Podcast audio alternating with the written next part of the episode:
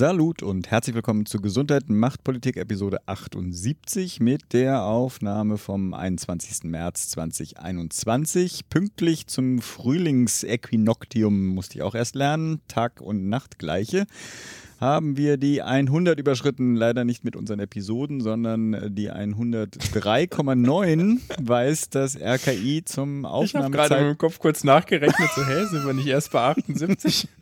Wir überspringen ein paar. Wir, wir halten uns jetzt an die 7-Tages-Inzidenz. Na, wie auch immer. Ich würde mal prognostizieren, AD Osterferien und die Aussichten auf die Sommerferien werden düsterer.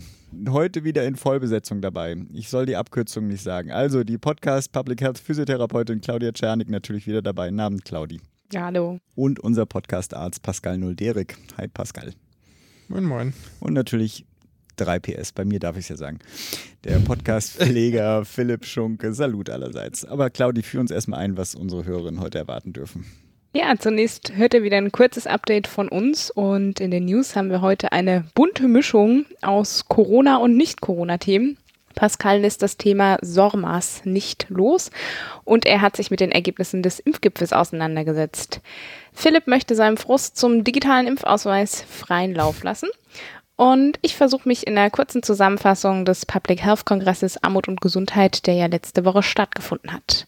Im Interview hört ihr in dieser Episode Katrin Helling-Pla zur gesetzlichen Neuregelung der Suizidhilfe in Deutschland.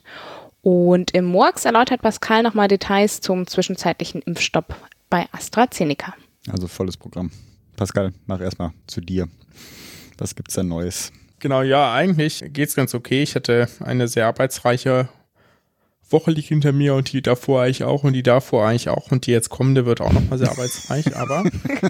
und die davor. naja, also es gibt ja so Wochen, wo ich einfach viel gearbeitet habe, aber dann abends schon auch so denke, okay, jetzt kann ich irgendwie eine Stunde, weiß ich nicht, lesen oder am Handy hängen oder einfach irgendwie wissenschaftliche Zeitschrift irgendwie lesen und dann ins Bett gehen oder so. Und aber die letzten Zeit habe ich jeden Abend dann mich noch eine Stunde gequält und was am, also was wirklich Arbeits also wirkliche Arbeit am, am Laptop noch verbracht, so. Und äh, bevor ich dann wieder irgendwie ins Bett gefallen bin. Und das war irgendwie jetzt doch sehr anstrengend, aber dadurch bin ich auch ein bisschen mit meinen ganzen Sachen noch vorangekommen. Mhm. Denn jetzt hier, kommt hier die Ankündigung. Ich glaube, ich habe es hier noch nicht verkündet, deswegen sage ich das einfach mal. Ich werde im, wenn alles klappt, im Mai nochmal Vater. Mhm. Genau. Und das bedeutet natürlich, also für alle, die noch keine Kinder haben, falls ihr vorher große Pläne habt für irgendwelche Sachen, denkt nicht, dass nicht ihr das auch schafft. Nicht negativ. denkt nicht, dass ihr das schafft, wenn das Kind auf der Welt ist, dann ist erstmal eine Weile Funkstille. Ja, hängt davon, hängt vom Kind ab, wie lange die dauert. Es gibt Kinder, die sind da sehr pflegeleicht, Kinder, die sind erfordern mehr Aufmerksamkeit. Das kann man sich halt nie aussuchen, was man kriegt. Dementsprechend gibt so ein paar Sachen, wo ich denke, ach, das sollte unbedingt erledigt sein und das wird gerade durchgezogen. Genau. Und falls ihr dann auch ein paar Wochen oder zumindest ein paar Folgen nichts von mir hört, dann wisst ihr Bescheid. Oh. Das, ähm, oh, oh. Aber ist ja nicht so schlimm, weil jetzt gibt es ja noch ein drittes im Team und dann bin ich ja gut kompensiert. Ja, das ist trotzdem Toll. traurig. Das ist eine traurige Ankündigung. Na gut, aber nee, und ja, eine schöne, meine Güte. Traurige gut. und ja, schöne, ja. eben. Aber war doch beim letzten Mal auch so, oder? Ich weiß ja, gar nicht mehr. Da haben wir ein halbes Jahr, glaube ich, nicht. Nein, nee, ein halbes Jahr war es nicht. Es war, waren schon einige Monate. Da war, war glaube ich, die Solo-Nummer von mir mit Lonely. Genau. Gut, wunderbar. Herzlichen Glückwunsch trotzdem. Claudi, was bei dir? Ja, ich bin auch noch ein bisschen platt von der Kongresswoche und den Vorbereitungen davor, aber bei mir überwiegt doch das positive Gefühl, dass der erste rein digitale Kongress Armut und Gesundheit ja so eigentlich sehr gut gelaufen ist. Und gestern habe ich mir was ganz Besonderes gegönnt, einen bildschirmfreien Tag. Ja, und ich habe mit einem Kumpel Obstbäume im Berliner Schrebergarten verschnitten, dass die nicht auf den Aldi-Parkplatz ranken. das ist irgendwie auch sehr schönes Urban Gardening. Naja, auf jeden Fall tat das sehr gut und heute nerd ich eigentlich den ganzen Tag rum und schaue mir die Aufzeichnungen der interessantesten Panels des Kongresses auf der Couch an, damit ich jetzt auch gleich noch was dazu sagen kann, weil tatsächlich während des Kongresses habe ich inhaltlich nicht so viel mitbekommen. Philipp, wie sieht es denn bei dir aus? Ja, teilweise hatten wir ja die stressigen Wochen, ja nicht ganz gemeinsam. Also sagen wir so, wir haben uns in diesen stressigen Wochen gesehen, weil ich ja ab und an wenigstens auch dann bei dem Kongress mithelfen durfte. Es waren aber auch tausend andere Sachen, äh, die irgendwie sind die letzten zwei Wochen wie so ein bisschen im Flug vergangen. Das ist so ziemlich äh, chaotisch. Deswegen weiß ich gar nichts Konkretes zu berichten. Einen Aufreger äh, gab es dann doch, oder einen kleinen Aufreger. Ist, mich hat es ein bisschen aufgeregt, und zwar bei der letzten Bundespressekonferenz. Diese Woche hat uns einmal mehr vor Augen geführt, wie unberechenbar diese Pandemie wirklich ist. Gleich zu Anfang. Ich fand's unfassbar. Was heißt denn hier unberechenbar? Das ist so, also Twitter gerne nachlesbar, ja, aber was heißt denn unberechenbar? Gerade diese Formulierung zu wählen, ja. Alle haben das vorher berechnet. Das ist Malen nach Zahlen. Diese ganze Pandemieentwicklung mit den äh, durchgeführten Lockerungen, das war ja wirklich so, ja, okay, jetzt konnten wir den neuen Tag dann ausfüllen. Ist ja nicht so, dass irgendwie mhm. keiner geahnt hatte, aber sozusagen bei, bei steigenden Inzidenzen eine Lockerung durchzuführen, ja, was soll denn dann passieren? Sorry, ich reg mich schon wieder auf. Ich reg mich jetzt nicht mehr auf, sondern würde sagen, wir gehen zu den News über. Claudi, willst du? Ich habe gerade überlegt, ob man bei Malen nach Zahlen rechnen muss. Aber muss man doch eigentlich nee. nicht, oder? deswegen, deswegen. Ja, gut. Okay, es ist Sonntagabend. Zum Kongress-Update. Ja, vom 16. bis 18.3. fand ja zum 26. Mal der Kongress Armut und Gesundheit statt. Wie schon gesagt, pandemiebedingt komplett digital. Und wir haben die 2000er-Marke geknackt. 2063 uh. Teilnehmende aus Wissenschaft, Politik und Praxis. Genau, haben gemeinsam diskutiert unter dem Motto von der Krise zu Health and All Policies. Denn natürlich stand die Corona-Pandemie mit ihren gesundheitlichen und sozialen Folgen im Mittelpunkt. Und ja, seit Januar bin ich ja Teil des Kongressteams, durfte deshalb die Veranstaltung sozusagen das erste Mal hinter den Kulissen miterleben und habe schon, wie gesagt, inhaltlich an den Kongresstagen gar nicht so viel mitbekommen. Deswegen habe ich mir jetzt am Wochenende mal ein paar Veranstaltungen reingezogen. Und ja, aus diesem Grund und auch weil eine Zusammenfassung von 80 Einzelveranstaltungen des Zeitrahmen des Podcastes etwas sprengen würde, jetzt ein paar ausgewählte Punkte. Ich habe mir zum Beispiel schon die Eröffnungsveranstaltungen angeguckt, auch mit diskutablen Grußworten von Jens Spahn. Und auch der neue kommissarische Leiter der BZGR, Martin Dietrich, hat Grußworte geschickt. Und danach folgten eigentlich recht klare Worte des Vorstands von Gesundheit Berlin-Brandenburg, Rolf Rosenbrock, der die gesundheitlichen Ungleichheiten als einen gesellschaftlichen Dauerskandal bezeichnet hat und auch mit häufig verwendeten politischen Ausreden auf diese nicht systematisch einzugehen, aufgeräumt hat. Daran hat sich der Einführungsvortrag von Professor Heinz Bude angeschlossen, der nochmal über die sozialen und gesellschaftlichen Folgen der Pandemie sozusagen gesprochen hat. Und Ilona Kickbusch, Maike Voss und Claudia Höfner haben dann im Anschluss noch mit ihm diskutiert, warum eben die Pandemie oder vor der Pandemie nicht alle Menschen gleich sind, wie es ja am Anfang immer propagiert wurde. Der Virus trifft uns alle gleich. Denn die Daten zeigen eben eindrücklich, dass es verschiedene Expositionsrisiken für eine Infektion gibt. also insbesondere auch natürlich hohe Infektionsraten bei Gesundheitspersonal, aber eben auch Vorerkrankungen und die gesundheitliche Versorgung eine entscheidende Rolle spielen. Und ich fand eigentlich Rolf Rosenbrocks ja, Worte dafür sehr treffend. Die Ungleichheiten der Pandemie wachsen im Humus der bereits bestehenden Ungleichheiten. Mal ein schönes anderes Bild als ich konnte die Brenngläser sonst zählen. Brennglas, ja.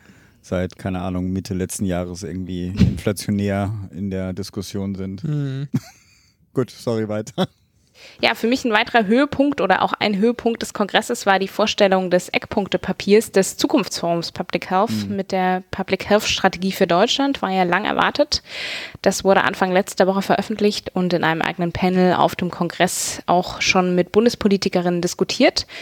In einem über dreijährigen Bearbeitungsprozess ist das unter Beteiligung von Akteuren aus Public Health und verwandten Bereichen entstanden. Und nun wurden zehn Eckpunkte in einer Kurz- und Langfassung vorgelegt. Ich würde vielleicht sagen, wir kürzen hier mal ab, denn die Papiere sind beide öffentlich. Der Link dazu ist in den Show Notes und genau, also liest euch gern die Vorschläge für die Entwicklung einer Public Health Strategie des Zukunftsforums Public Health da durch. Genau, ja, für mich ein besonders ergreifender Moment war das Fachsymposium in Gedenken an Thomas Lampert, mhm. der, wie das Deutsche Ärzteblatt getitelt hat, Gesundheitsforscher mit Leidenschaft, ist nämlich im letzten Jahr nach einer kurzen, sehr schweren Erkrankung im Alter von nur 50 Jahren verstorben. Und er hat in über 160 Publikationen, die er unter anderem während seiner langjährigen Tätigkeit am Robert Koch Institut veröffentlicht hat, präzise aufgezeigt, wie tiefgreifend die soziale Ungleichheit von Gesundheit und Krankheit in Deutschland ist. Und in dem Symposium würdigen Kolleginnen und WegbegleiterInnen sowohl sein fachliches als eben auch sein menschliches Dasein. Mhm.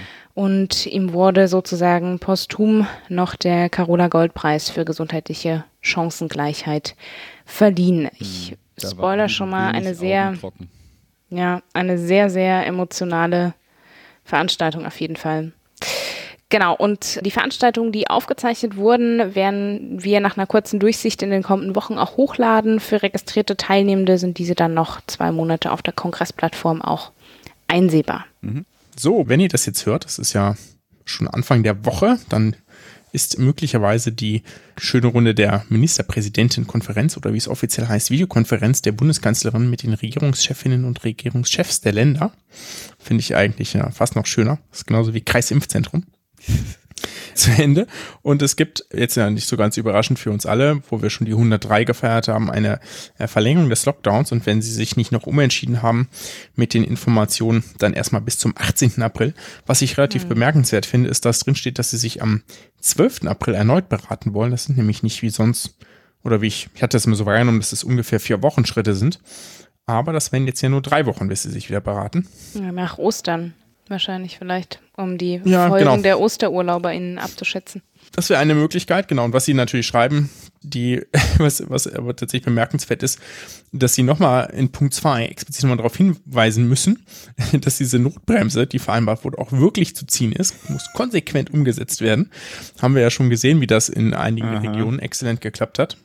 Und dann gibt es noch weitere verbindliche Schritte wie Ausgangsbeschränkungen. Da haben sich jetzt schon einige darüber aufgeregt, was ich nicht so ganz verstanden habe, weil das hatten wir doch schon in hm. verschiedenen Bundesländern. Finde ich jetzt irgendwie nicht so ganz überraschend. Genau, keine weiteren Öffnungsschritte, soweit nicht so überraschend. Dann wurde explizit natürlich die Osterreisetätigkeit aufgegriffen, ja. Möglichst äh, soll man darauf verzichten. Und es gibt eine Quarantänepflicht für einen Zeitraum von zehn Tagen nach Rückkehr, Egal wenn sich wohin. das so durchsetzt. Also auch aus für die Leute. Aus ausländischen Risikogebieten, ja. ja.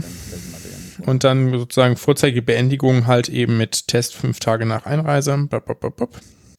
Was ich relativ schwierig finde, ist, dass bei Unternehmen wieder nichts Starkes drinsteht, außer dass die sozusagen bitte äh, entsprechend testen sollen. Ja. Mhm. Ähm, stattdessen werden dann wohl doch wieder Bildungseinrichtungen geschlossen. Ich weiß auch gar nicht, ob ich das jetzt dann sozusagen mit, dass es absehbar ist, dass wir quasi das gesamte Lehrpersonal ja demnächst durchgeimpft haben werden. Zumindest alle, die wollen und können ich das nicht dann vielleicht auch jetzt in diesem Fall eine nachvollziehbare Sache finde. Aber es ist natürlich trotzdem, trifft es wieder die, die am schwächsten sind, statt sozusagen den Teil der Wirtschaft zu, äh, auch nochmal drei Wochen zuzumachen, der wirklich die ganze Zeit Sachen am Laufen hält. Mhm. Und ähm, abgesehen davon, dass ich das hier mit den mit den Osterurlauben jetzt so hoppla die hopp erzählt habe, waren das auch die wichtigsten Punkte, die ich jetzt hier raus kurz berichtwert finde. Alles weitere werden wir dann sehen oder werdet ihr schon wissen, wenn ihr diesen Podcast hört. Was gibt es denn Neues zu Sormas? Deinem Lieblingsprojekt? Ja. Sormas. Also, ich habe die, die Nachrichten gelesen. ich habe die Nachrichten gelesen dazu und habe mich kurz gefragt, ob ich mich entschuldigen muss für meinen Rant aus dem letzten Podcast und habe entschieden, nein, ich muss weiter ranten. Okay, Schimpfwortwarnung ja. ist ausgesprochen. genau. Nee, ganz so, ganz so ist es nicht, ja. Es gab noch mal ein bisschen mehr Recherche und das ist ja auch total gut, warum die Gesundheitsämter denn nicht flächendeckend SORMAS nutzen, ja, und was sozusagen die Probleme sind. Und dass das eine Menge Gesundheitsämter installiert haben, soweit so gut, ja. Und dann arbeiten aber davon nur 90 tatsächlich mit der Software. Ich glaube, das irgendwie sowas in der Richtung hatten wir beim letzten Mal auch, ja. Mhm. Und jetzt ähm, wird da eine Person zitiert, den wir hier auch schon mal im Podcast hatten, glaube ich, und den ich zufälligerweise zumindest auch ein bisschen kenne. Peter Tinnemann, oh ja. der Leiter des mhm. Gesundheitsamt Nordfriesland, den ich jetzt zumindest mal als sehr kompetent einschätzen würde. Ja, jetzt also nicht die größte Schnarchnase hier in Deutschland, ja. Und er sagt, er schafft es nicht, sowas zum Laufen zu bekommen, auch nicht mit seinem jungen, computeraffinen Team. Ich zitiere, wir würden Sommers gerne nutzen, aber wir sind ein Gesundheitsamt, kein Softwarehaus und es fehlt an der Schnittstelle. Ja, wir brauchen Spezialisten, die uns begleiten und Fragen schnell beantworten. Ähm, würde man doch denken, naja, wenn man das jetzt in, nehmen wir mal an, 40 hatten es vielleicht vorher schon, also in 360 Gesundheitsämter neu ausrollen will, mhm. dann wäre das ja eine sinnvolle Sache, das auch zu machen. Aber es gibt nur fünf Ansprechpartner vom Zentrum und die Sommers-Hotline für 400 Ämter ist nur mit einer einzigen Person besetzt. Da fragt sich doch echt, Leute, wir hatten das Konzept erarbeitet. Ja, das Bundesgesundheitsministerium hat irgendwie kein Konzept erstellt, zumindest ist das der Vorwurf, der hier aufgestellt wird, ja. Auch andere Leute, die sozusagen Gesundheitsämter dabei begleitet haben, sagen, naja, das ist halt eigentlich, wenn du so ein Rollout planst, das kennst du von jedem anderen Software-Update irgendwie in einem größeren Konzern, dann schwirren da Leute aus, ja. Wir haben mal in meinem Krankenhaus irgendwie so eine elektronische Gesundheitsakte quasi eingeführt, also eine Patientenkurve, ja. Da hatten, da wurden studentische Hilfskräfte, die daran vorgeschult waren, dafür bezahlt, dass die die Nachtschicht begleitet haben. Ja, die haben dann einfach mhm. fünf Nachtschichten bezahlt bekommen. Ja, damit auf jeden Fall in keiner Schicht irgendjemand da ausrastet, weil die sich bitte auf die Patientenversorgung konzentrieren sollen. Und dann willst du dir sagen, wir haben ja irgendwie Gesundheitstool, wir könnten, aber es gibt bestimmt eine ganze Menge IT-Fachpersonen, spätestens irgendwelche Studierenden, die das gerne machen würden oder andere Personen, sich daran einarbeiten lassen, um dann irgendwie jedes Gesundheitsamt auszuschwärmen. Aber das kriegen wir nicht hin, ja, wenn wir eigentlich dieses Tool einrichten wollen. Und dann wundern wir uns, warum die das alle nicht nutzen. Das kann ja wohl nicht wahr sein, dass da kein Mensch irgendwie weiter als bis Mittag denkt. Das ist für mich irgendwie Unglaublich. Mhm. Es ist doch klar, dass wenn du sagst, hier, Leute, installiert das bitte alle und das ist jetzt irgendwie nicht ein Browser-Plugin, ja, sondern ein mhm. Programm, wo man äh, irgendwelche Daten übertragen muss, dass man dann auch das den Leuten vernünftig erklärt. Und dass es dann noch irgendwie keine Schnittstellen gibt, das ist natürlich noch der Oberhammer. Aber das ließe sich ja wenigstens hoffentlich machen, wenn man nicht die ganzen IT-Stellen bezahlen würde, die das RKI eigentlich angefordert hat. Mhm. Es ist mhm. zum Heulen. Oh Mann. Ich rante ja gleich weiter, aber ich habe es mir einfacher gemacht mit meinem Rant. Und zwar, ja, ich habe delegiert das einfach an die Fachleute. Und zwar geht es um den geplanten, ja, jetzt sehr konkret geplanten digitalen Impfausweis. Dazu die Empfehlung, wie immer eigentlich das äh, Logbuch Netzpolitik, jetzt konkret die LNP 385. Fünf Blockchains. Ich mache es mir deswegen leichter, weil ich euch gleich einfach einen kleinen Zusammenschnitt präsentiere.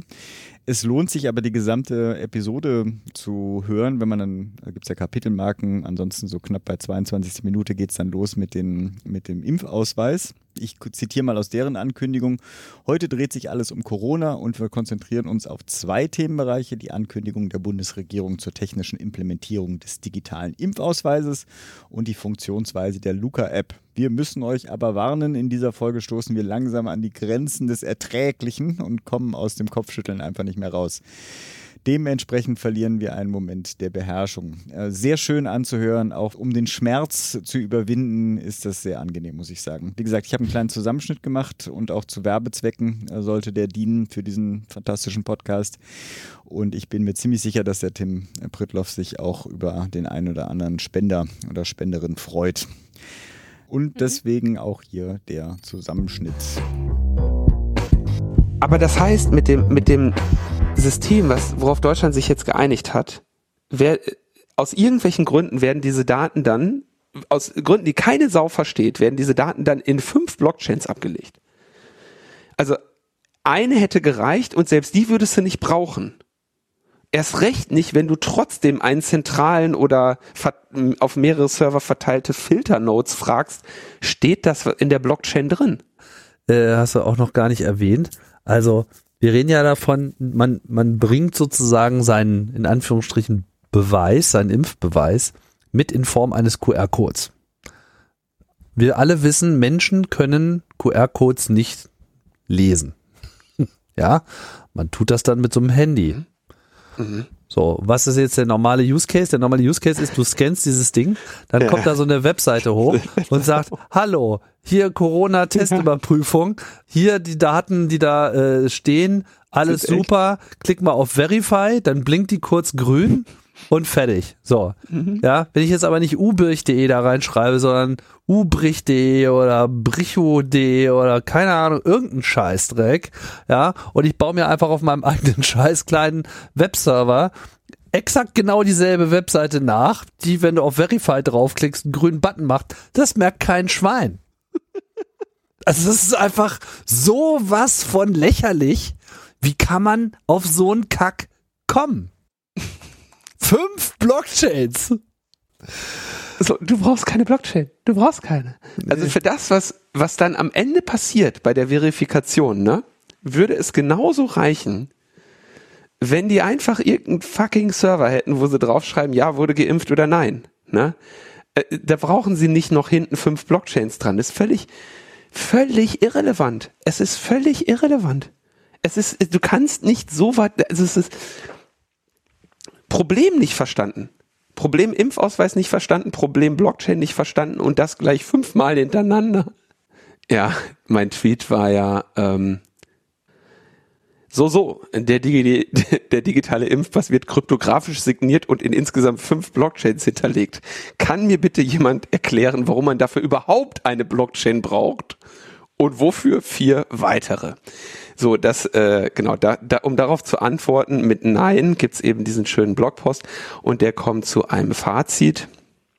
Vor dem Hintergrund der mit Hochdruck vorangetriebenen selbstsouveränen Identitäten ist es unlogisch, für Impfzertifikate auf eine Lösung zu setzen, die erstens sich an keinen semantischen Standard hält, zweitens jedem Verifier, also der Prüferin, eine unnötige Menge an privaten Informationen offenlegt, drittens Daten unnötigerweise auf obskuren Blockchains verankert, viertens auf proprietäre Lösungen zur Arztidentifikation angewiesen ist, ähm, fünftens, sich an keine Regeln internationaler Oper Interoperabilität hält und sechstens, zur Überprüfung der Identität des Nachweisenden weitere analoge Merkmale zwingend voraussetzt. Ja, es reiht sich wunderbar ein in, in, die, in meine neuen, meine neue Hoffnungslosigkeit. ich muss, also Twitter ist, Twitter zu diesen fünf Blockchains ist äh, wirklich ein Traum, ne? Also kann ich, kann ich nicht anders sagen. Ich fand auch deinen Tweetstorm, also Tim hatte heute auch so einen Meltdown ja, weiß nicht, ob ich jetzt den ganzen Thread vorlesen muss. Worauf wolltest du jetzt hinaus? Ich bin ja eigentlich Berufsoptimist, aber langsam kriege ich das Gefühl, dieses Land kriegt einfach die Kurve nicht mehr. Das führt jetzt vielleicht etwas weit, aber es ist ja nicht so, als ob uns der ganze Scheiß nicht schon seit Jahren von anderen vorgeführt wird, wie es geht. Trotzdem scheint immer alles in der Wozu braucht man das alles Wolke und dem das ist aber zu teuer Nebel und den haben wir ja noch nie so gemacht, Dunst eingehüllt zu sein. Und jetzt kommt mein Lieblingstweet. Möchtest du den sagen? Nee, sag mal du. Aber jetzt irgendwann kommt dann einer und sagt, jetzt wird alles geil. Jetzt haben wir das verstanden. Und jetzt haben wir fünf Blockchains an den Start gebracht. Und ich will mich einfach nur noch ritzen. Genau, und den äh, Link äh, erzählt ja an einer Stelle, dass man sich auch gerne die eigenen QR-Code zur Zertifizierung äh, einer äh, durchgemachten Impfung äh, ausstellen kann. Wunderbares Ding, impfausweis.net, Link kommt in die Show Notes. Ein wunderbares Projekt, da schreibt man einfach seine Details rein und generiert einen QR-Code. Wenn jemand anders den scannt, kommt man auf eine wunderschöne äh, Seite, die einem äh, darstellt, dass man doch auch geimpft ist. Also das Problem der QR-Code-Lösung wird da nochmal ein bisschen plastischer. Ein letztes Zitat, auch da habe ich es mir einfach gemacht, weil warum selbst Gedanken machen, wenn das kompetentere Leute besser zusammenfassen können, von Pavel Richter, der frühere Geschäftsführer von Wikimedia Deutschland. Der wurde noch deutlicher, sagt, absolut unglaublich. Der digitale Impfnachweis wird tatsächlich mit Blockchain-Quatsch verteuert, schrieb Richter. Ich fasse es nicht, dass dieses digitale Äquivalent zur Homöopathie immer und immer wieder von der Politik wiederbelebt wird. Wie auch immer, das glaube ich fasst gut zusammen, was ich von dem geplanten digitalen Impfausweis halte und übergebe wieder an dich, Pascal. Ja, danke, genau. Kommen wir mal zu irgendwas, was auch ein bisschen positiv ist. hey, wir Wollten wir nicht mal Good News einbauen? Irgendwie ja, ein bisschen positiv. Die Impfung, ja, es gibt natürlich jetzt auch hier wieder große Diskussionen. Wir reden noch nicht über AstraZeneca, kommt noch, kommt später, keine Sorge, es gibt Kapitelmarken, wenn ihr direkt weiter schlechte Nachrichten hören wollt. Nein, das ist eigentlich auch eine ganz okay Nachricht. Es gab den Impfgipfel und der hatte sich ja verzögert auf Freitag und da gab es mehrere gute, teilweise auch schon bekannte Nachrichten, dass es jetzt gerade praktischerweise eine zusätzliche Impfdosen von BioNTech gibt, die auch an Deutschland gehen. Es war auch diskutiert worden, dass nur in andere EU-Länder zu geben, weil sich bestimmte EU-Länder im Rahmen ihrer, also quasi die EU hat ja eingekauft und dann gesagt, hier, wer möchte denn was davon haben? Und durften die Länder sagen, ich hätte gern so und so viel davon und so und so viel davon.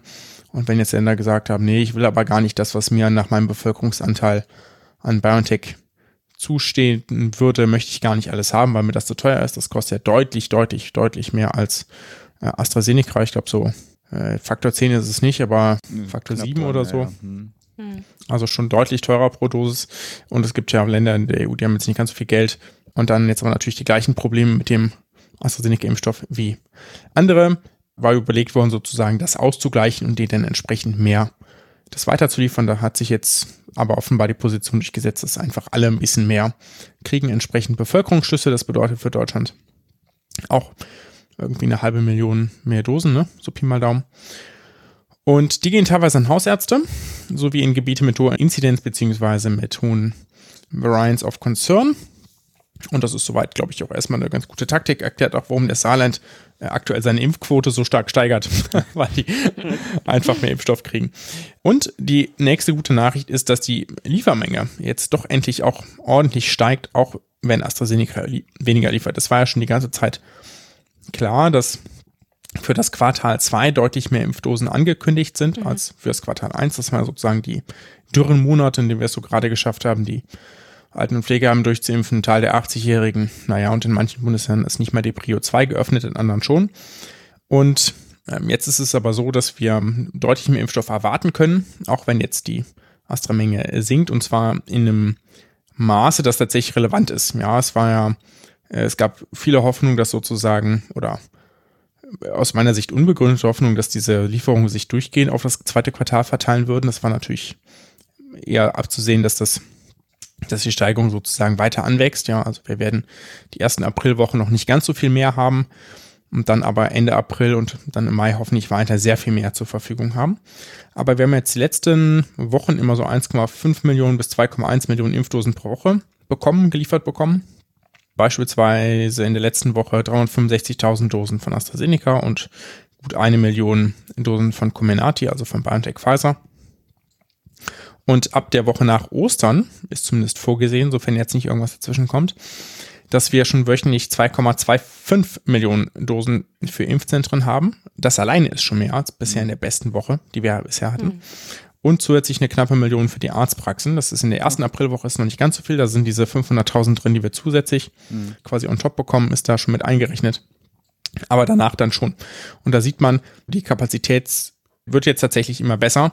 Und das ist natürlich auch gut für uns. Ja, wenn das so klappt wie bisher oder äh, wie jetzt geplant, dann haben wir roundabout 14, 15 Millionen Impfdosen, die geliefert werden, selbst wenn man davon die Hälfte zurückstellen würde, ja, jetzt nur so rein hypothetisch angenommen für zwei Dosen, könnten wir damit im April nach Ostern dann 7,7 Millionen Erstimpfungen durchführen. Damit quasi genauso viele, wie wir bisher Geimpfte haben. Ne? Also 7,2 Millionen Geimpfte haben wir jetzt ungefähr. Ein bisschen mehr übers Wochenende werden ja noch ein paar geimpft worden sein, also vielleicht auch 7,5. Das heißt, wir werden da doch einen deutlichen Anstieg erleben und ich denke, der im April werden wir eine, es schaffen, eine ganze Reihe an Personen zu impfen, sodass wir tatsächlich dann vielleicht die Prio 2 im Mai abschließen können, so ungefähr. Das wäre doch sehr schön für alle, sofern das, sofern wir das dann auch zeitnah verimpft bekommen. Genau, was ist der dritte, die dritte gute Nachricht, dass endlich auch Hausärzte und Hausärzte anfangen zu impfen und wenn die Liefermenge weiter, weiter steigt, sollen auch Fach- und Betriebsärzte, also Hausärzte sind natürlich auch Fachärzte, aber niedergelassene Fachärzte und Betriebsärzte auch impfen können. Ähm, es gab einige Diskussionen darum, ob das denn, ob das nicht viel zu spät kommt, dass ähm, ja, Hausärzte impfen. Ich habe da auch nur so ein bisschen gedacht, naja, es gibt ja schon auch einige Gruppen, die sich nicht erreichen lassen durch Impfzeichen, zum Beispiel alle 80-Jährigen oder über 80-Jährigen, die zu Hause leben, aber quasi nicht mehr mobil sind, ja, oder von niemandem gebracht werden können. Ne? Und dass da quasi ein Team vom vom Hilfsdienst quasi hinfährt und diese einzelne Person impft, das ist natürlich super ineffizient, ja. Das kann jetzt natürlich nur in der Tagespflege machen oder im alten Pflegeheim oder meinetwegen, wenn du jetzt Berufsgruppen impfen willst, in der Polizeiwache oder so, ja, die sind ja teilweise auch in der Prio 2 drin, da macht sowas Sinn.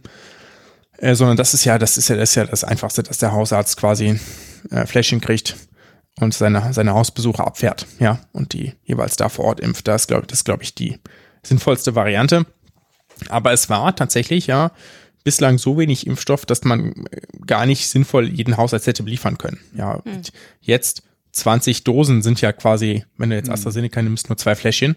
Ja, und mit Combinati wären es irgendwie äh, drei Fläschchen. Ja, und vorher hätte jeder entweder eins bekommen oder vielleicht äh, sogar nur, nur manche zwei Fläschchen. Ja, weil wenn du jedem Hausarzt ein Fläschchen hinstellst, dann sagt er ja auch Danke. Wie soll ich denn jetzt hier sechs Leute auswählen unter den 600, die mir die Bude einrennen. Mhm. Ja. Die Privatpatienten äh, wahrscheinlich dann. Ja, ja genau, ja. Also so ungefähr wäre es vielleicht irgendwo auch gelaufen. Er hätte gleich einen Skandale gegeben, wenn sich woanders irgendwo ein Landrat impfen lässt. Ja, das hätte ja, mhm. wäre ja genauso passiert. Also kann man jetzt irgendwie hart kritisieren. Entsprechend ist aber, glaube ich, die EU die Ebene, die wir, wenn dann, kritisieren kann dafür.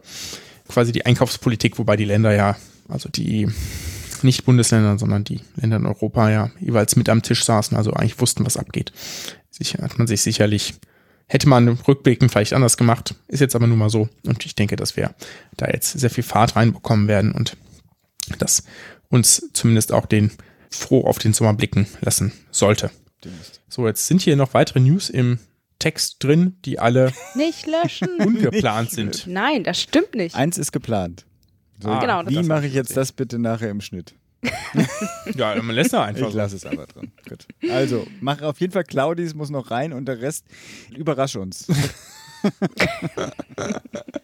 Überrasch uns mit einen ungeplanten News, die nämlich alle von dir sind. Meins ist geplant. Genau, wir haben nämlich vorhin schon ein Kurzinterview geführt mit Mike Rüb von der LMU München. Es gibt nämlich eine Public Health Film Festival und ähm, er erklärt uns kurz, was sich da dahinter verbirgt. Zum Gespräch. Ja, hallo Mike, schön, dass wir sprechen können. Hallo Claudia. Hallo, du hast was ganz Interessantes mitgebracht, nämlich Infos zum Public Health Film Festival. Und ich muss sagen, ich habe schon mal auf eure Website geschaut und mir den Trailer dazu angeguckt und war sehr begeistert, weil ich fand, der ist echt schick und modern und stellt Public Health mal ja irgendwie anders dar als sonst ja der tröge Pakt für den öffentlichen Gesundheitsdienst oder so. Also es ist einfach mal in Bildern gefasst. Von daher bin ich sehr gespannt, was du zu berichten hast. Vielleicht magst du kurz ein paar Infos geben, wie die Idee entstanden ist oder was sich überhaupt hinter dem Public Health Film Festival verbirgt. Ja, total gerne. Also vielen Dank, dass wir hier nochmal kurz auf das Public Health Film Festival ähm, verweisen können. Das ist eine Veranstaltung, die wir vom 7. bis zum 9. April 2021 organisieren, die online stattfinden wird. Und die ist als Idee entstanden eigentlich aus einem anderen Projekt raus, weil ich jahrelang ein Medizinerkino organisiert hatte an der LMU mhm. München während meines Medizinstudiums und darüber meine Doktorarbeit mache, über das Thema Cinema Education, inwiefern man Filme während dem oder in der medizinischen Lehre verwenden kann. Und dann gab es eine Ausschreibung letztes Jahr, eigentlich kurz vor Corona oder wie am Anfang von Corona, von der Hochschulrektorenkonferenz zu den kleinen Fächern. Was mir bis zu dem Zeitpunkt auch noch nicht bewusst war, ist, dass Public Health ein kleines Hochschulfach ist. Und wir haben uns mit dieser Idee des Public Health Film Festivals beworben und haben tatsächlich auch die Gelder zur Verfügung gestellt bekommen vom Bundesministerium für Bildung und Forschung und von der Hochschulrektorenkonferenz und dürfen jetzt im April dieses Filmfestival organisieren. Ja, cool. Und Public Health und Film, irgendwie äh, klingelt es da bei mir noch nicht so richtig. Also welche Filme erwarten uns denn? Sind die, stehen die schon fest? Mhm. Also wir werden insgesamt vier Filme zur Verfügung stellen. Auf den einen bin ich besonders stolz. Das ist El Susto von Karen Akins. Da haben wir sogar die Deutschland-Premiere. Das ist ein Film, der bisher in Deutschland mhm. noch nicht gezeigt wurde. Ist eine Dokumentation, die über die Zuckergetränkeindustrie in Mexiko äh, geht. Mhm. Und Süßgetränke sind oder waren zu dem Zeitpunkt, als der Film gedreht wurde, in Mexiko leichter zugänglich als sauberes Wasser. Diabetes Typ 2 kam oder kommt auch immer noch gehäuft vor und ein großer Teil der Bevölkerung, der kannte einfach die Ursache nicht und wusste einfach nicht, dass es mit den Süßgetränken zusammenhängt.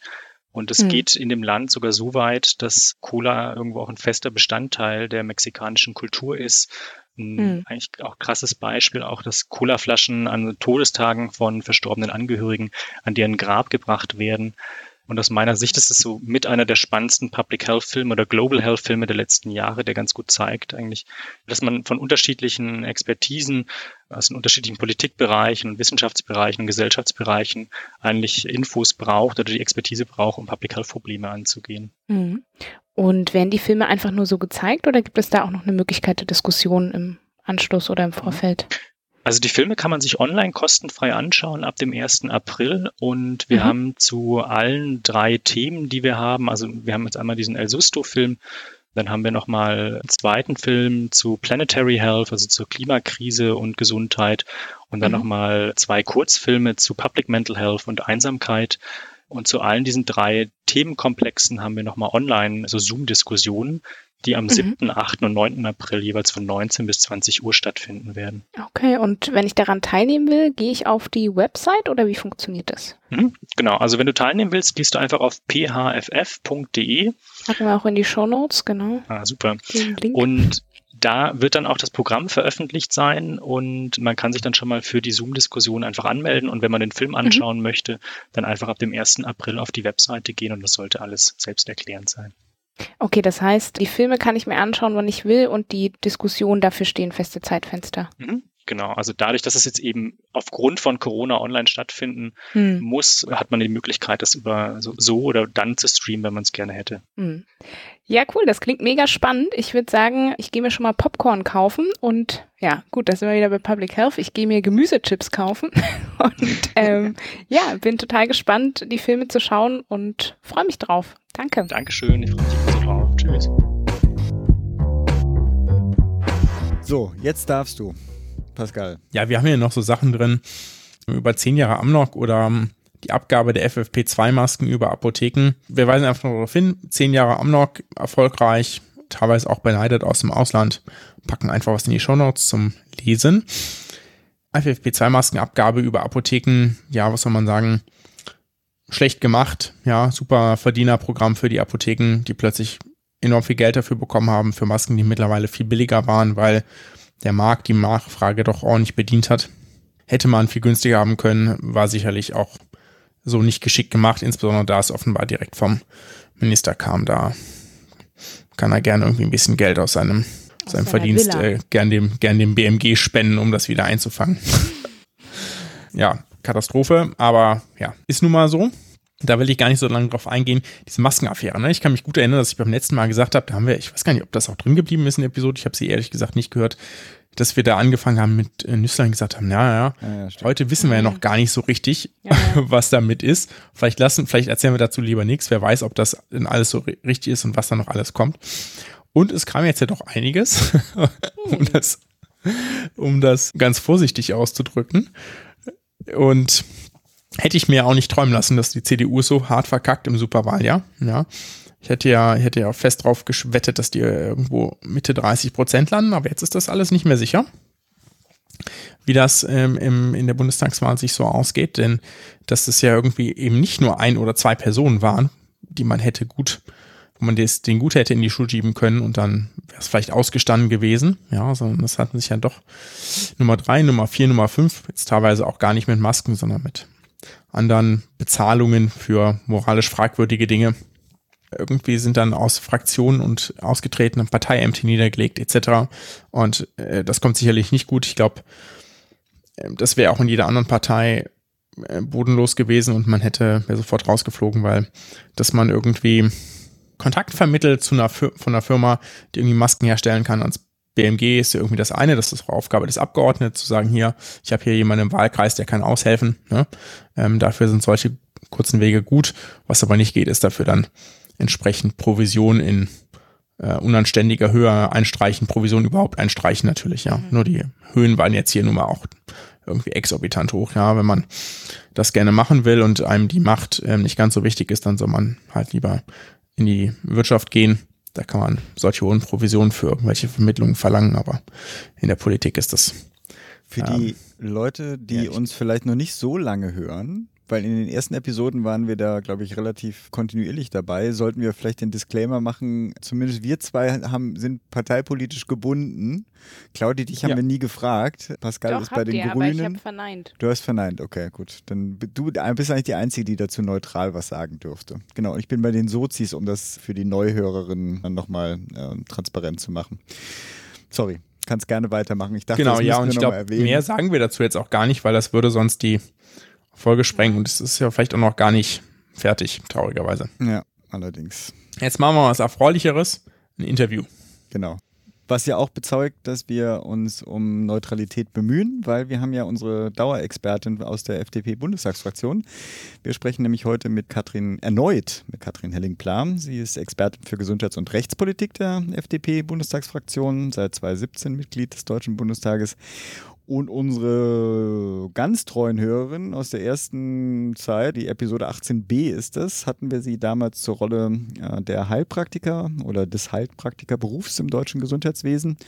Und dann im letzten Jahr, Episode 62, da hatten wir auch schon mal das gleiche Thema aufgegriffen wie heute, nämlich die Sterbehilfe. Und Anlass für dieses neue Gespräch ist ihr, in Anführungsstrichen, interfraktioneller Gesetzentwurf zur Regelung der Suizidhilfe. Wenn ich sage ihr, ist das genauer genommen, also ist sie das selbst, ja, aber dann auch äh, Lauterbach, SPD, Petra Sitte, Linke, Sven Schulz, SPD und Otto Fricke von der FDP, die gemeinsam diesen Entwurf auch im Januar, Ende Januar in der Bundespressekonferenz vorgestellt hatten. Und jetzt auch genug der Vorrede und ab zu Gespräch.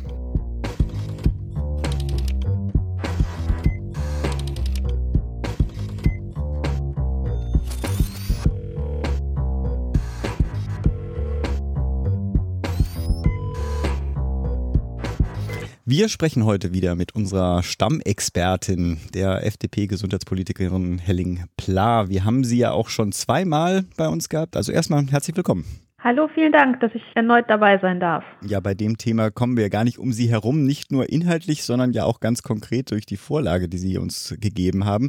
Aber bevor wir zu Ihrem Gesetzesvorschlag kommen, zunächst erstmal, worüber sprechen wir überhaupt, beziehungsweise warum ist die eine Neuregelung der Suizidhilfe überhaupt erforderlich?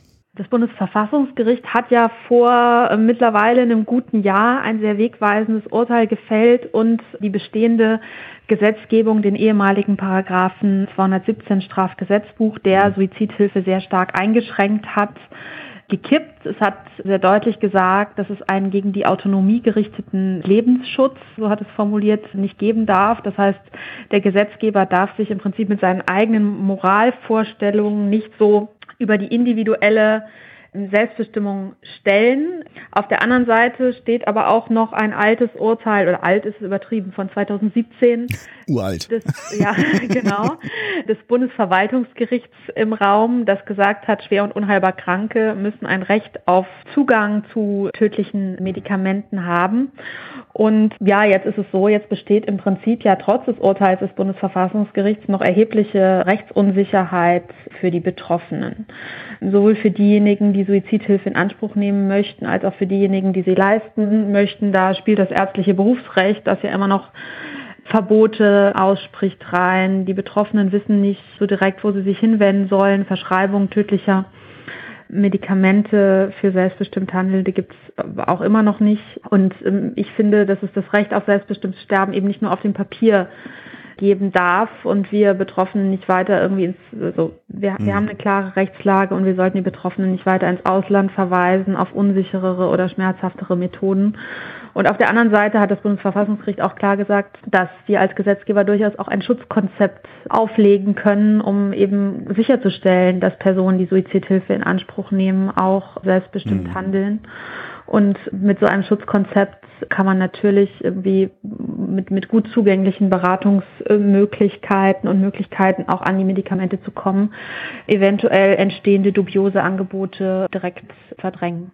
Dann habe ich dann doch eine Nachfrage gerade nochmal. Entschuldigung, Pascal, ich wollte das eigentlich an Ihnen gerade übergeben. Die Handlungsweise von Gesundheitsminister Spahn war ja schon vorher fragwürdig. Jetzt ist ja eigentlich durch die Entscheidung des Bundesverfassungsgerichtes die nochmal konterkariert worden oder es gab Gegenwind. Hat sich da irgendwas getan? Auf Exekutivseite vom Gesundheitsminister? Ja, ich glaube schon, dass der Minister das Urteil gelesen und über die Zeit auch verstanden hat, zumindest im Ansatz. Er hat ja im Sommer verschiedene, das war auch ein ganz kurioses Vorgehen, hat irgendwie verschiedene Verbände, Wissenschaftler, hauptsächlich aus dem konservativen Spektrum angeschrieben, gesagt, sie sollten doch mal Vorschläge für eine Neuregelung machen. Mhm. Auf jede kleine Anfrage von mir hat er gesagt, naja, eine Neuregelung müsse aber aus der Mitte des Parlaments kommen. Als Ministerium würde man sich da raushalten. Und diese Stellungnahmen, warum er die angefordert hat, weiß dann eigentlich so direkt keiner, weil uns Parlamentariern wollte er sie nicht zugänglich machen, da hat er gesagt Datenschutz. Insofern, also äh, was er so sagt, lässt schon einen Schluss darauf zu, dass er weiß, dass er um das Urteil ähm, irgendwie nicht drumherum kommt. Mhm. Aber was da jetzt am Ende kommen wird von seiner Seite, ist ein bisschen ungeklärt. Wir haben ja jetzt, da kommen wir wahrscheinlich gleich noch zu, mhm. Initiativen aus der Mitte des Parlaments und meine Hoffnung ist, dass er sich jetzt vielleicht einfach raushält. Sehr schön. Super, Jetzt Pascal, dann du darfst. Kommen wir doch vielleicht ganz kurz zu den Basics. Warum sprechen wir denn von Suizidtelefon, nicht von Sterbehilfe? Naja, man kann, also die Medien sprechen ja sehr häufig von, von Sterbehilfe. Mhm. Ich muss äh, zugeben, auch mir äh, im allgemeinen Sprachgebrauch ist es oft einfach Sterbehilfe. Aber Sterbehilfe ist einfach der umfassendere Begriff, der umfasst irgendwie aktive Sterbehilfe, passive Sterbehilfe, indirekte Sterbehilfe. Also aktiv heißt, ein Patient verlangt danach, getötet zu werden und der Arzt führt dann oder derjenige, der die aktive Sterbehilfe leistet, führt dann den Tod aktiv herbei. Bei der passiven Sterbehilfe es ist ja gang und gäbe, da wird im Prinzip Behandlung unterlassen oder abgebrochen, wenn häufig auch wenn eine entsprechende Patientenverfügung vorliegt und indirekte Sterbehilfe, da werden Medikamente verabreicht, die sozusagen als Nebenwirkung lebensverkürzend wirken, zum Beispiel Schmerzmedikamente. Und hm. ähm, das sind alles ja Bereiche, über die wir eigentlich nicht reden, sondern wir wollen reden über die Hilfe zur Selbsttötung. Das heißt, der Betroffene nimmt ein Medikament selbst zu sich und bekommt dadurch insofern Unterstützung, dass mhm. ihm das Medikament beispielsweise zur Verfügung gestellt wird. Und die Behandlung vollzieht der Patient eben selbst und, und selbstbestimmt. Und eben über diesen Bereich sprechen wir. Und mhm. deswegen macht Suizid, und das ist eben der Bereich des, das kann man nennen, Beihilfe zum Suizid, assistierter Suizid oder eben auch Suizidhilfe. Und ähm, deswegen haben wir uns da versucht, präziser zu sein, aber Sterbehilfe ist sicherlich auch nicht falsch. Jetzt mhm. habe ich dann doch, Entschuldigung, Pascal, ich, ich bin ja immer derjenige, der sich mit Fragen hier reindrängelt. Im Vorgespräch meinte mein Kollege auch schon, das ist doch sonnenklar, weil Sie sind ja sowohl Rechts- als auch Gesundheitspolitikerin. Trotz alledem wollte ich die Frage stellen, gibt es eigentlich einen Grund, warum Ihnen das Thema so wichtig ist, dass Sie unabhängig von der Verantwortlichkeit natürlich für die Bereiche, die das umfasst, dieses Thema aufgreifen? Also weil Sie sind ja, ja nicht nur involviert, sondern Sie sind ja quasi sozusagen an der Speerspitze der, der gegenwärtigen Diskussion. Also es, es gibt keinen, keinen persönlichen Grund oder sowas, sondern ich hatte tatsächlich das Vorgehen des Gesundheitsministers gerade auf dieses Bundesverwaltungsgerichtsurteil von 2017, das ja nochmal gesagt hat, ähm, schwer und unheilbar Kranke haben ein Recht, so ein tödliches Medikament zu erhalten oder die, die Erlaubnis dazu, das zu erwerben. Und das hat er ja schlicht nicht nur nicht umgesetzt, sondern er hat dem Bundesinstitut für Arzneimittel und Medizinprodukte einen Nichtanwendungserlass auferlegt. Das gibt es mhm. überhaupt nicht juristisch. Also dass der er hat sich da irgendwie, ähm, also mit eigenen Machtfantasien irgendwie eigene Vorgehen geschaffen, irgendwie jenseits der Rechtsstaatlichkeit. Die Betroffenen äh, sind hingegangen und haben dann alle Anträge an das äh, Bundesinstitut für Arzneimittel und Medizinprodukte gestellt. Da sind dann irgendwie Showprüfungen gelaufen, also die, die einzelnen Verfahren wurden geprüft, die haben Gutachten beigebracht, aber von vornherein war eigentlich immer klar, der Nicht-Anwendungserlass zieht, das BfArM lehnt ab. Und ja, die, die Betroffenen wären dann auf den Rechtsweg verweisen gewesen. Der dauert aber natürlich irgendwie länger und vor dem Bundesverwaltungsgericht hätten sie dann wohl auch wieder Recht bekommen. Aber ich finde das einfach kein Umgang. Es ist unmenschlich, mit schwer und unheilbar Kranken in so einer Notlage sowas zu veranstalten. Und äh, das ist der Grund, warum ich mich so sehr aufgeregt und in dieses Thema eingefuchst habe. Genau, dann würde ich sagen, sprechen wir doch einfach mal ganz kurz Ihren Gesetzentwurf durch. Dann versteht mhm. man vielleicht auch ein bisschen besser, warum wir da über bestimmte Dinge reden. Und den packen wir auch einfach in die Shownotes, den Link dazu. Das kann man sich ja angucken, ist ja alles öffentlich. Und fangen wir vielleicht mal mit Paragraph 1 und 2 an. Also die finde ich auch sehr schön formuliert. So viel Wertung darf hier vielleicht an dieser Stelle auch sein. Und zwar steht in Paragraph 1, jeder, der aus autonom gebildetem freien Willen sein Leben beenden möchte, hat das Recht, hierbei Hilfe in Anspruch zu nehmen. Jetzt ist ja sozusagen der, einer der Knackpunkte, auf die es in diesem, diesem Paragraphen ankommt, der autonom gebildete freie Wille. Was bedeutet das für Sie? Ja, für mich ist gar nicht mal so ausschlaggebend, sondern das Bundesverfassungsgericht hat in seinem Urteil da Vorarbeit geleistet und das im Prinzip schon, schon definiert. Es gibt vier Voraussetzungen. Das ist zum einen die Fähigkeit, den Willen frei zu bilden und auch die Tragweite der Entscheidung vollumfänglich überblicken zu können. Da können dann beispielsweise psychische Erkrankungen entgegenstehen. Das zweite ist, der Betroffene muss umfassend informiert sein, auch über Handlungsalternativen, damit er eine mündige Entscheidung am Ende treffen kann. Das dritte mhm. ist, die Entscheidung darf nicht auf äußerem Druck beruhen. Und das vierte ist, der Sterbewunsch muss von gewisser Dauerhaftigkeit und Ernstlichkeit sein und darf eben keine bloße Kurzschlussreaktion sein, wie mhm. da gibt es ja immer diese Liebeskummerbeispiele als ja, Beispiele. Naja, okay. Ja, also merkt man, dass, dass ich älter werde. Ne? Ich habe hier spontan an Insolvenz gedacht, ja. Okay, Insolvenz. Nicht mehr an Liebeskummer. Auch, auch denkbar. irgendwie so akuter Geldverlust irgendwie durchs Spielen oder weiß ich nicht, unglückliche ja. geschäftliche Handlung. Na gut. Kommen wir zu Paragraph 2. Mhm. Recht zur Hilfeleistung. Da steht in in Absatz 1, jeder darf einem anderen, der aus autonom gebildetem freien Willen sein Leben beenden möchte, Hilfe leisten. Das ist ja wirklich, ich sag mal jetzt sehr liberal, das überrascht jetzt auch nicht. Aber warum keine Einschränkung auf beispielsweise medizinisches Personal? Mhm. Ja, erstmal vielleicht, also es mag sehr weit klingen, aber es tritt ja wieder der autonom gebildete freie Wille desjenigen, der selbst sterben möchte, dazwischen. Das heißt, die Person muss schon mal selbstbestimmt handeln. Und wenn die Person selbstbestimmt handelt, finde ich, ist da kein Raum für umfassende Verbote. Das ist, Suizid ist straflos, dann ist grundsätzlich ja auch die Regel bei uns in Deutschland so zu einer straflosen Handlung ist auch die Beihilfe straflos und ja, so solche, solche Beihilfehandlungen können ja sehr viel sein. Also das kann ja schon irgendwie eine, eine Unterstützungshandlung sein. Irgendwie die Rechtsprechung sagt bei Beihilfe irgendwie Haupttat in irgendeiner Weise unterstützen durch die Hilfeleistung. Das heißt, da fragt sich dann schon, wenn man sagt, naja, es darf, also wenn man da Einschränkungen macht, wo soll es anfangen, wo soll es aufhören. Auch der ehemalige, also nochmal, um nochmal auf den Personenkreis jetzt zu sprechen zu kommen, der ehemalige Paragraph 217, selbst der hat ja für Angehörige eröffnet, dann stellt sich aber, also andere nahestehende Personen muss man dann aber ja wohl auch erfassen. Manche sagen, naja, ich möchte gerade meine mir nahestehenden Personen irgendwie nicht belasten. Ich möchte mich an Leute wenden, die das professionell machen. Ich glaube, wir haben da als Gesetzgeber irgendwie nicht ja, das Recht da irgendwie einzuschränken. Und man muss ja auch bedenken, die Verschreibung der Medikamente zur Selbsttötung nach unserem Gesetzentwurf, das sollen ja nur Ärzte dürfen. Mhm. Sprich also die darüber hinausgehenden Unterstützungshandlungen, nur, nur die sind es ja, die im, im Endeffekt jedermann eröffnet sind. Und da sehe ich einfach keinen Raum zu sagen, das müsste man irgendwie einschränken. Ja, ich will jetzt gar nicht hier jede, jedes einzelne, jeden einzelnen Absatz durchgehen, aber wichtig wäre mir noch der Absatz 3. Niemand darf unbeschadet des äh, Paragraph 6, da kommen wir nachher noch zu, aufgrund seiner Berufszugehörigkeit untersagt werden, Hilfe zu leisten oder Hilfeleistung zu verweigern. Das interessiert äh, mich als Arzt ja besonders. Wie denken Sie, geht die Ärzteschaft künftig mit diesem Thema um?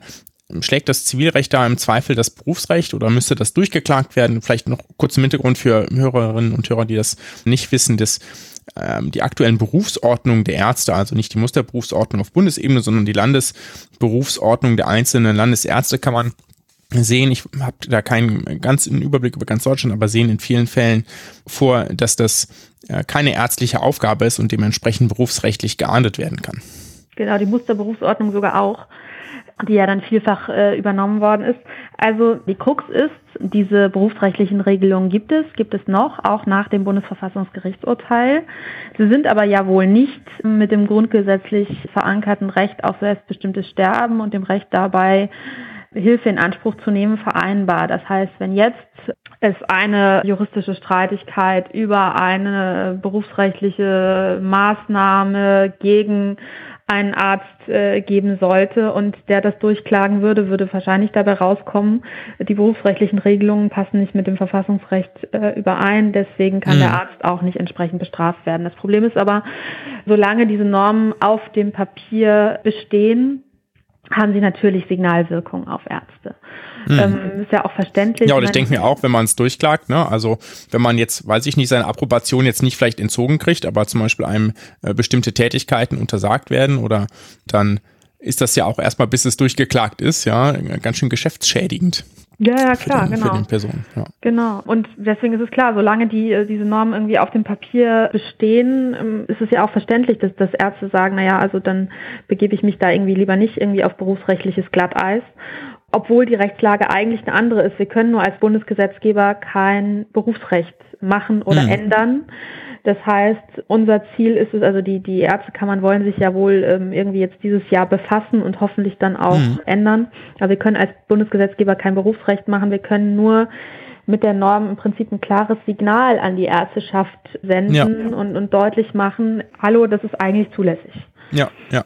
Ja, ich bin auch sehr gespannt. Ich habe also die, die wenigen Stimmen, die ich dazu vernehme, es sind schon so im Sinne von, okay, das muss angepasst werden. Jetzt ist natürlich nur die spannende Frage, wofür sich denn dann die verfasste Ärzteschaft da ausspricht. Bin ich mal sehr gespannt auf die Debatte, insbesondere da, das wäre natürlich, da wäre eine Debatte wäre sicherlich schöner in Präsenzveranstaltungen zu führen. Ja, das wird nur wahrscheinlich dieses Jahr oder das wird dieses Jahr mhm. nicht der Fall sein, logischerweise, ja. ja. Spricht nach so einer Pandemie dagegen. Ich bin ein bisschen in Sorge, es ist ja wohl noch ähm, in der Debatte innerhalb der Ärzteschaft, ob das dann eine Sollregelung werden soll. Also statt nicht, nicht darf nicht, sondern soll nicht. Aber ich glaube, dass es eine so juristische Feinheit dann am Ende ist, dass die Signalwirkung weiter bestehen wird, wenn man das so, so löst. Und ich hoffe, dass es einfach ja. die Regelung fällt. Aber naja, die Ärzteschaft muss entscheiden. Genau. Genau, das waren vielleicht die, die wichtigsten Punkte, die man hier einmal aus dem Gesetzentwurf einzeln rauspicken kann. Alles andere wird dann äh, doch sehr weit, obwohl der jetzt gar nicht so lang ist. Das sind nur, ich sag mal, vier, fünf Seiten ungefähr. Und gut lesbar. Und gut lesbar, genau. Aber was vielleicht hier noch Erwähnung finden sollte, auch weil Sie es schon angesprochen hatten, ist die notwendige Beratung vor Suizid ein.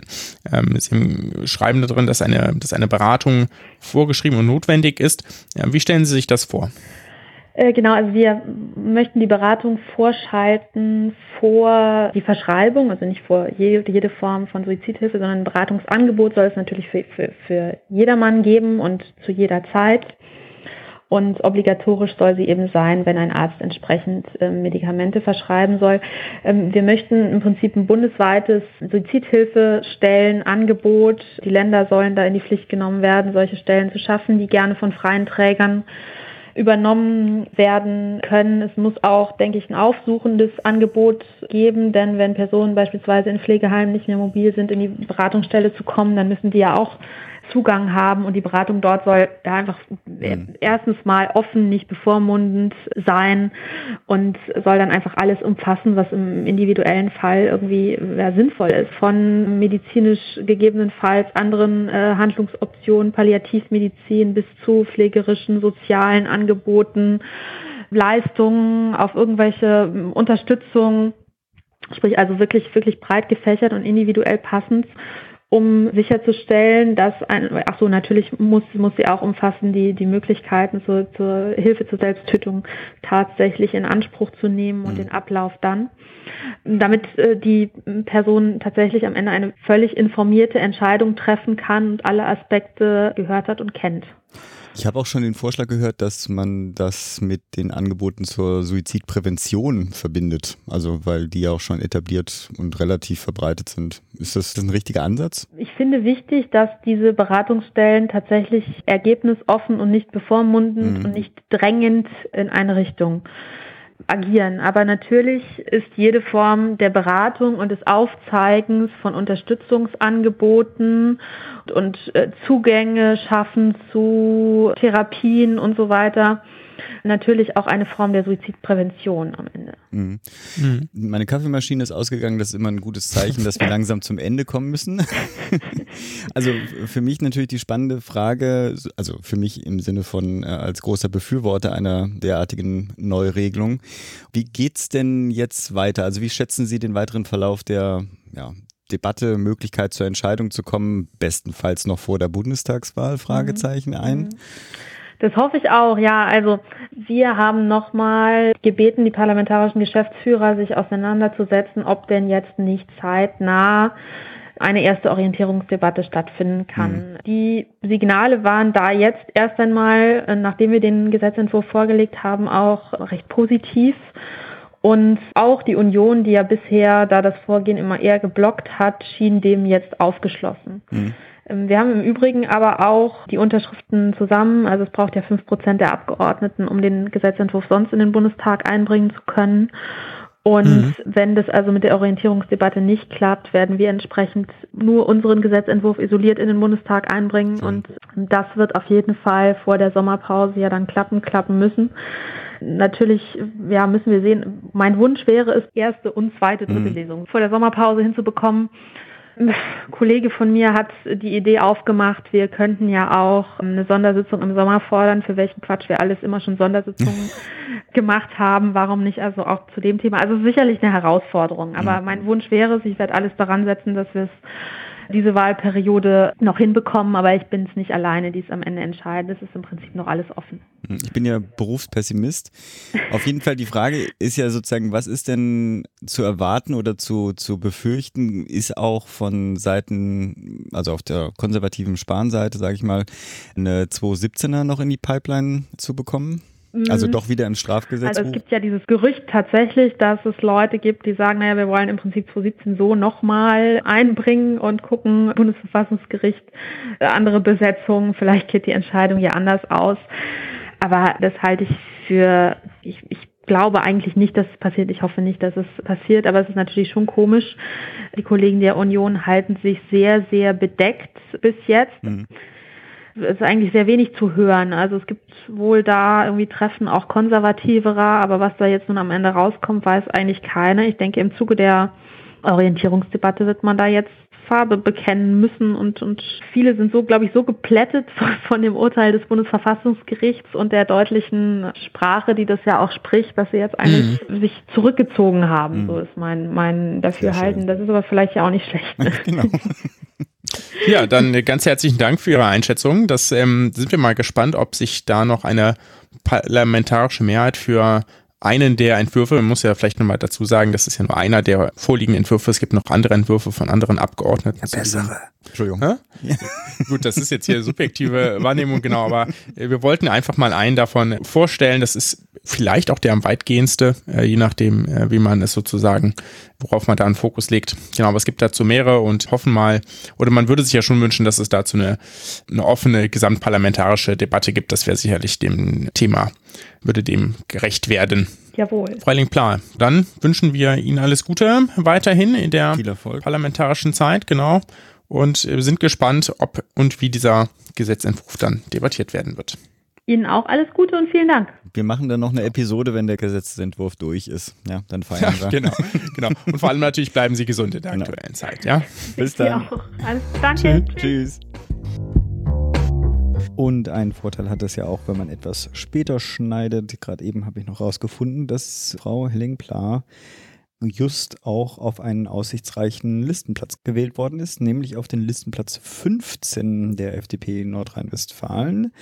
Bei der letzten Bundestagswahl hat, glaube ich, auch noch der Listenplatz 20 gezogen, insofern ein aussichtsreicher Platz.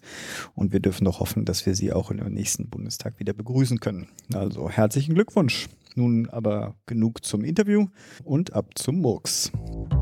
Today's doctors, drugs, and medical devices truly work medical miracles. But there are some as phony as a $3 bill.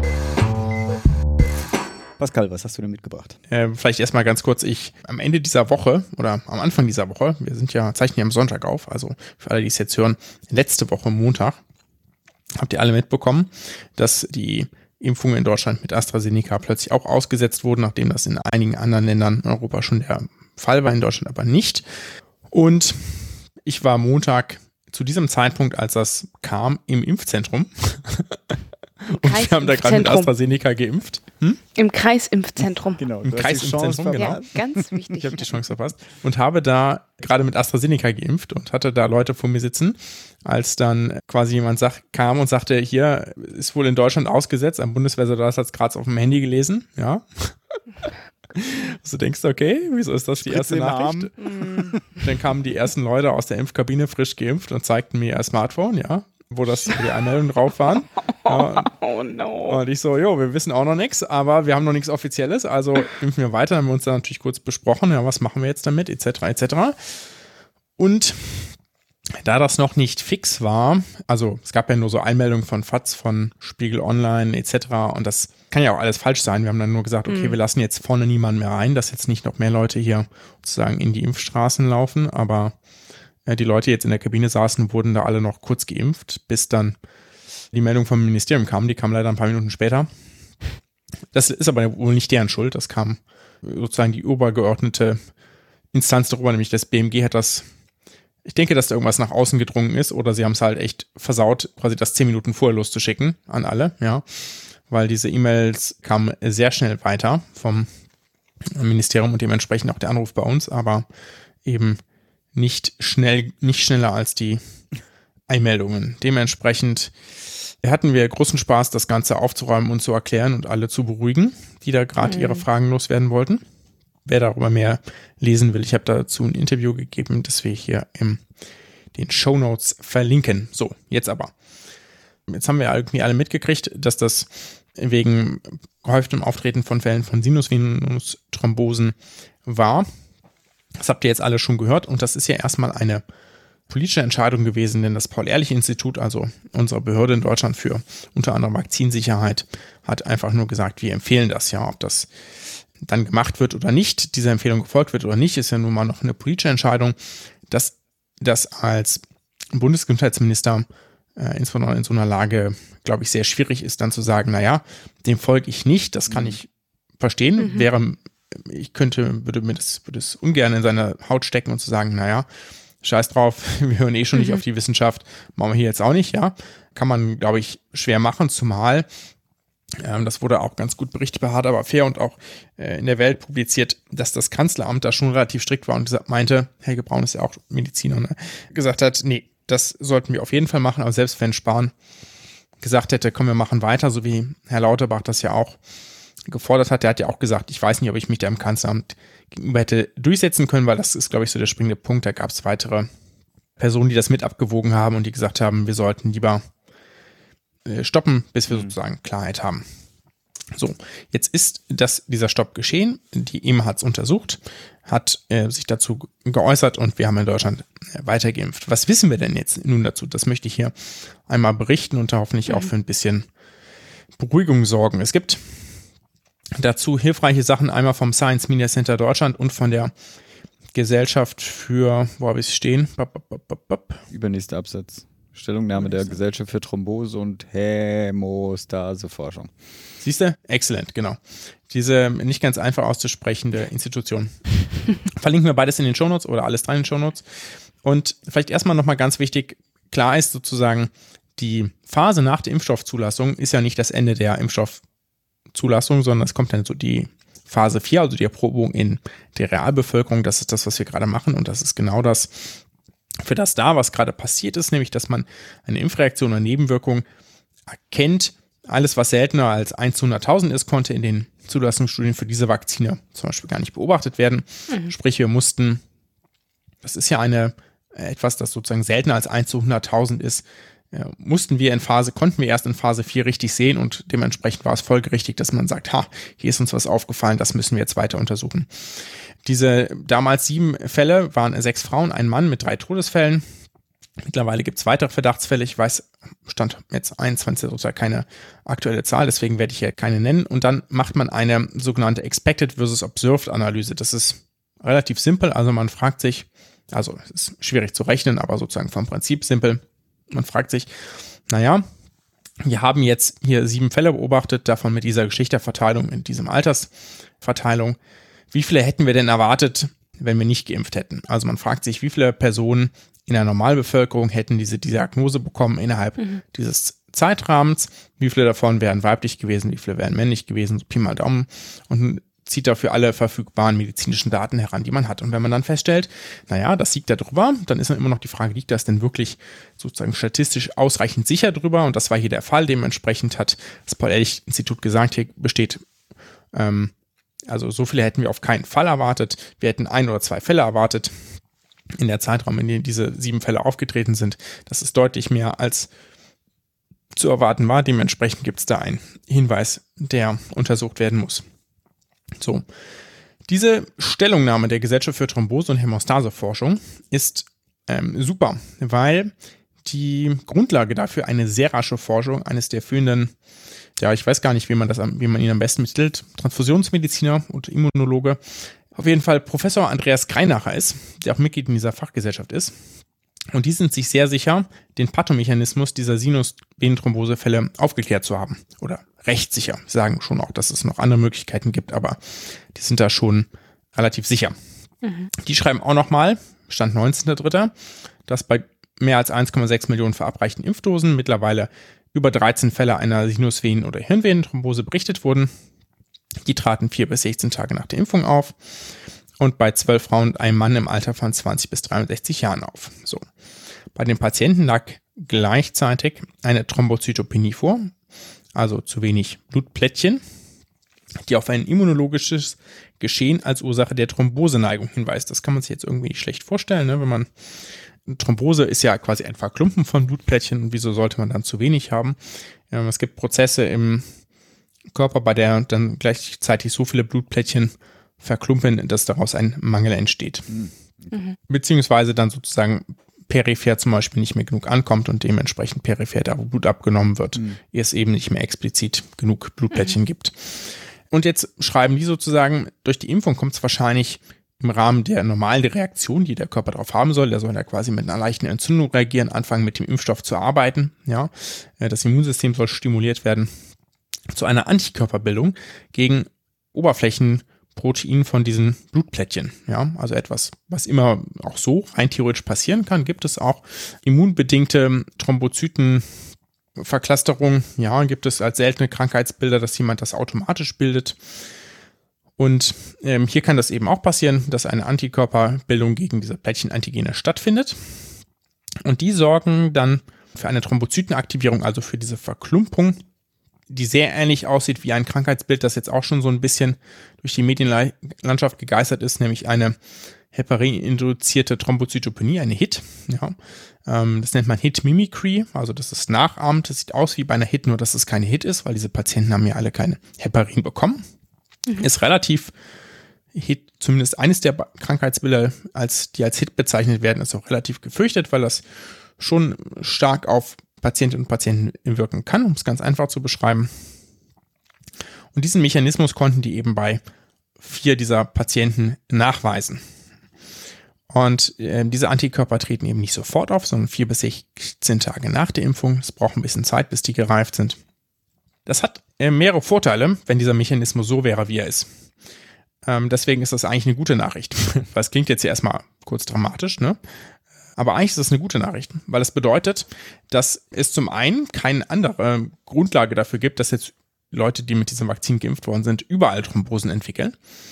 Und dass es jetzt aufgrund dieser immunologischen Genese ist, auch jetzt nicht so ist, dass Leute, die zum Beispiel eine positive Thromboseanalyse haben, eine bekannte Thrombophilie haben, äh, andere Thrombosefaktoren haben, die sowas so begünstigen, jetzt nicht unbedingt gefährdeter sind, weil es mhm. eben halt eine entsprechende zufällige, bisher ungeklärte Reaktion des Immunsystems ist. Also was die hm. Faktoren sind, die das begünstigen, wird sich eben hoffentlich noch herausstellen. Da gibt es bestimmt irgendwelche Faktoren, die da auch eine Rolle spielen, aber das ist eben noch unklar.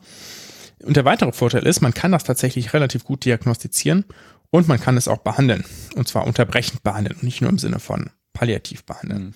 Mhm. Die empfehlen jetzt da, das ist natürlich recht sportlich, ja, Nebenwirkungen, die drei Tage nach der Impfung äh, anhalten oder neu auftreten, ja, zum Beispiel Schwindel, Kopfschmerzen oder Sehstörung, haha, viel Spaß in der Notaufnahme mit den ganzen mhm. Kopfschmerzpatienten jetzt, ja, die äh, zum Glück alle nichts haben werden. Macht man halt ein Blutbild, schaut, sind die Thrombozyten niedrig oder nicht, das ist relativ kostengünstig, macht gegebenenfalls noch ein paar weitere Thromboseparameter Und nur wenn es da sozusagen Hinweise gibt, kann man einen Test auf diese, auf die Hit machen. Ja. Das geht auch schon Und- nach drei Tagen, weil du vorher meintest, das fängt erst nach vier bis 16 Tagen bräuchten die. Um Genau, die- das ist das, was die empfehlen. Größer drei Tage. Ja. Ach so, ähm, in der Stellungnahme. So. Dann kann man einen Test auf einen Hit machen. Das ist ähm, nicht mehr ganz so günstig, geht aber auch noch. Irgendwie ist besser, als die alle durch ein sag mal, MRT zu schieben oder Schädel-CT. Und damit kann man dann herausfinden, sozusagen, ist das einer der Patienten, die immunologisch darauf so reagieren, wenn das dann dieser Mechanismus ist und es kein anderer ist. Und wenn das der Fall ist, dann kann man den hochdosiertes intravenöse Immunglobuline geben. Die sind auch, ist jetzt irgendwie super crazyes, ja, an Medikamenten, die wir haben. Und dann kann man das damit unterbrechen, diese Kaskade. Und ich finde das deswegen so geil, dass das gar kein Murks ist, sondern ich finde das geil, dass man Montag den Stopp verkündigt, Hm. äh, weil man diese Fälle hat, sich da jemand hinsetzt und sagt, hier, ich, das ist meine Expertise, das kriege ich raus. Und Freitag hauen die das Ding raus, ja. Und haben so viele Daten gesammelt, dass sie sich relativ sicher sind, dass es das ist und wollen es jetzt quasi diese Woche, wenn ihr den Podcast hört, in dieser Woche soll das publiziert werden. Beeindruckend, ja. Wahnsinnige wissenschaftliche Le Leistung, wenn das jetzt auch noch genauso stimmt. Super Nachricht für alle, die sich noch Sorgen machen, ob sie sich denn in ihrer Konstellation damit weiter impfen lassen sollten. Und dass es auf jeden Fall weiterhin sehr selten bleibt, eine mögliche Nebenwirkung dieses äh, Impfstoffes ist, aber dann eben auch es klare Diagnostikkriterien gibt, Diagnostikmöglichkeiten und im Zweifel auch Therapiemöglichkeiten gibt, falls diese sehr seltene äh, Nebenwirkung auftritt. Trotzdem gibt es noch auch andere Möglichkeiten, die noch nicht ausgeschlossen sind. Äh, ich sag mal DIC, ITTP, AHUS, um ähm, Genau. der Fachwelt hier kurz Genüge zu tun. MFG, ja. So, habt ihr noch Fragen dazu? Nee, perfekt. Äh, Du hast äh, mich von einem Telefonat mit meiner Omi entbunden, weil ich werde ihr einfach den Link schicken und dann kann sie sich das anhören und weiß jetzt, ob sie sich mit AstraZeneca impfen lassen soll oder nicht. Ja, ja, Da würde ich ja fast eher den Link, den er ja auch reingepackt hat, zum MyLab-Video. Ja, das ja auch noch Der ist entspannter. glaub ich, ein bisschen Gut. entspannter. ja, ja, ja. Aber dann sind wir durch, ne? ja. Ja, für euch, für unsere Hörerinnen. Bleibt gesund, macht gesund. Nobody knew that healthcare could be so complicated, complicated, complicated, complicated.